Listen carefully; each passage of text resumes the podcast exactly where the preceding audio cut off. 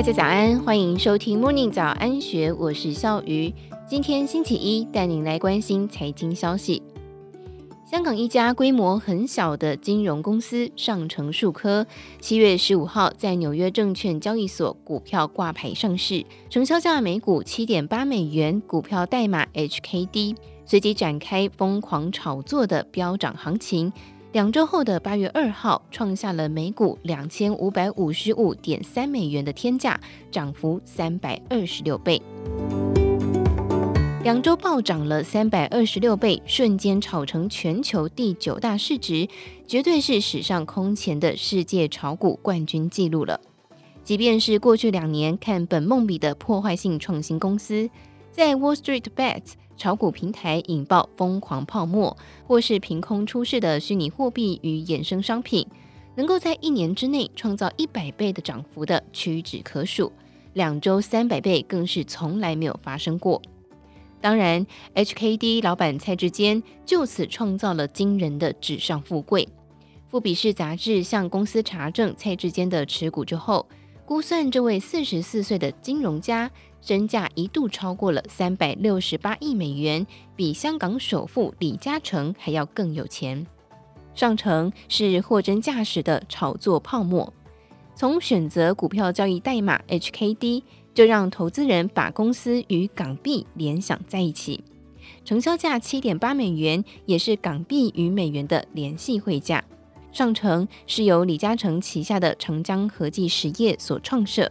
但是长江和记早就在二零一五年就已经退出，却在这次的 IPO 招股当中不断被提及。上城的炒作手法是毫不遮掩的锁定筹码拉抬的老招，上市发行新股八百三十七万股，只占公司总股数的百分之四，而且新股大多锁在蔡志坚与内维手中。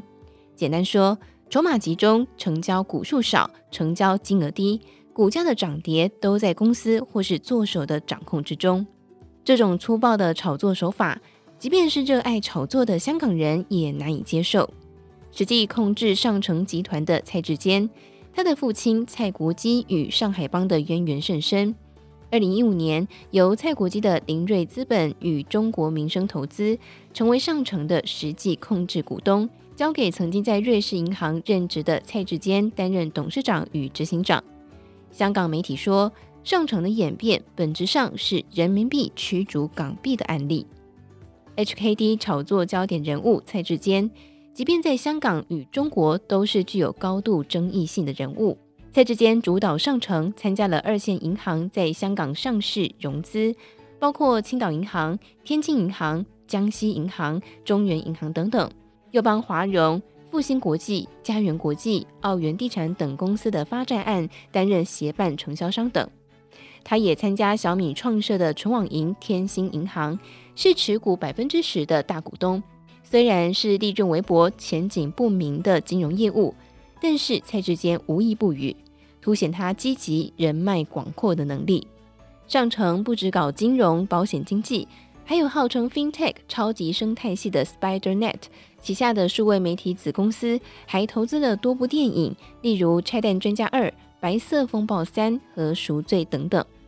蔡志坚积极效忠前特首林郑月娥主政的香港政府，香港特区政府举办的金融科技周，上城连四年成为唯一的战略合作伙伴。